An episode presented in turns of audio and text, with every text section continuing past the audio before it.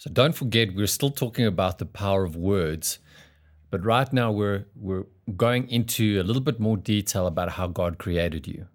And just another reminder, He created you in three parts. So you are first a spirit, first a spirit. You have a soul, and you live in a body. So, a good example for this would be like saying, I am a camera.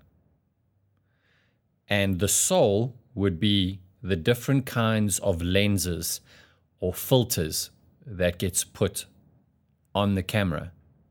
And then the body, of course, would be the actual physical structure of the camera. So it would be silly to say, I am a soul. No, you're not. You're a camera.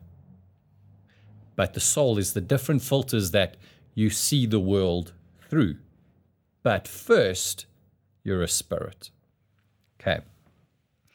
So remember, I said your spirit has the power to overcome gravity.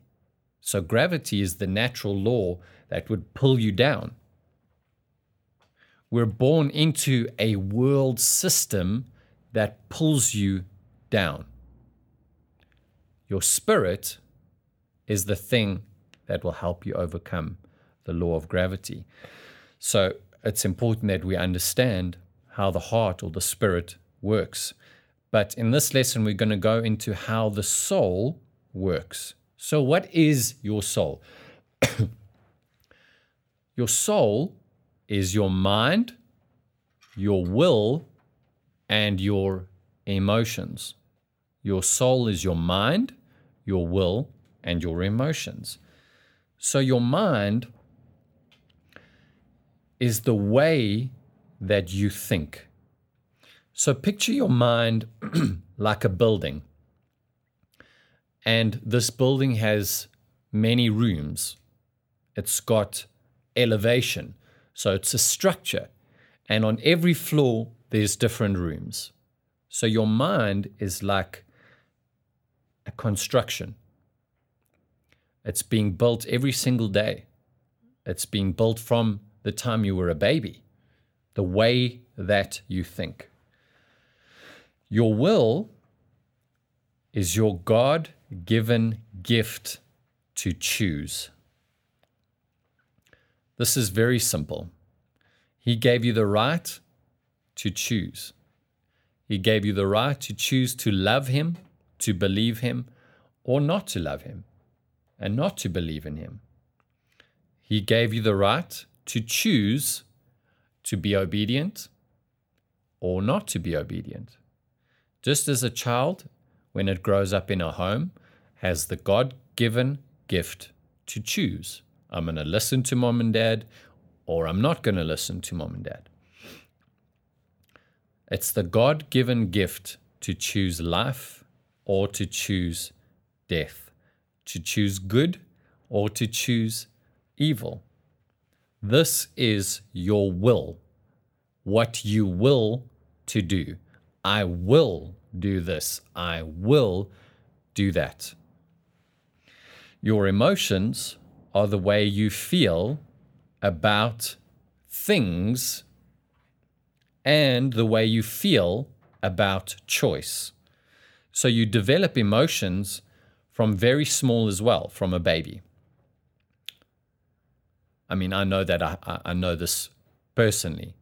Um, my my youngest child, Gabriel, he's he's uh, 16 months old, and he already if he if he wants something, uh, he can be quite expressive in his will how much he wants it, and then if I say no, he can tell me exactly how much he doesn't like me saying no. So, picture your emotions in the building of your mind. So, your mind is a construction. It has different floors, different rooms, and then inside of those rooms, on every floor, you have emotions. So in every room, you have emotions. So the rooms are different ways that you think about things and then feelings that you have. So there are different emotions in every room.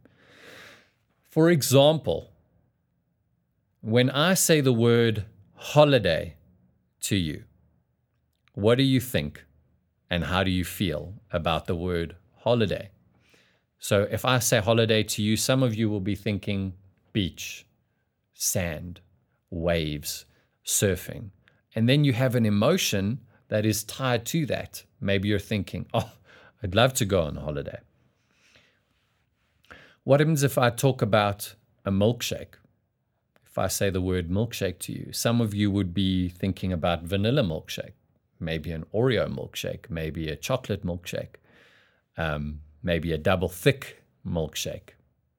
And some of you, if you if you really like ice cream like I do, you might already be drooling out of the side of your mouth just thinking about a milkshake. So, how do you feel? What kind of emotion does that word and that picture evoke inside of you? Here's another example. If I talk about education, so if I talk about going to school or going to college or going to work, what kind of emotion, what kind of thought pattern do you have about school? Do you look forward to going to school or college or work, whatever the case is? Do you look forward to it? Or is it like, ugh, I have to go to work today? How do you think about it and how do you feel about it? So there's different feelings inside of all of those rooms. So while I've been talking about these different things, the holiday, the milkshake, education, have you been thinking about God? The likely answer is no, you haven't been thinking about God. And this is what the enemy does every single day. He is the master of distractions. He just has to bring a word to you, like holiday or money, or maybe he brings uh, the name of a girl you like or a guy that you like, and all of a sudden you are thinking about it, and then you have emotions about it. And this is how the enemy works 24 hours a day. He is the master at making you think about anything and everything else except God's word, and then making you feel certain ways about those things that you're thinking about.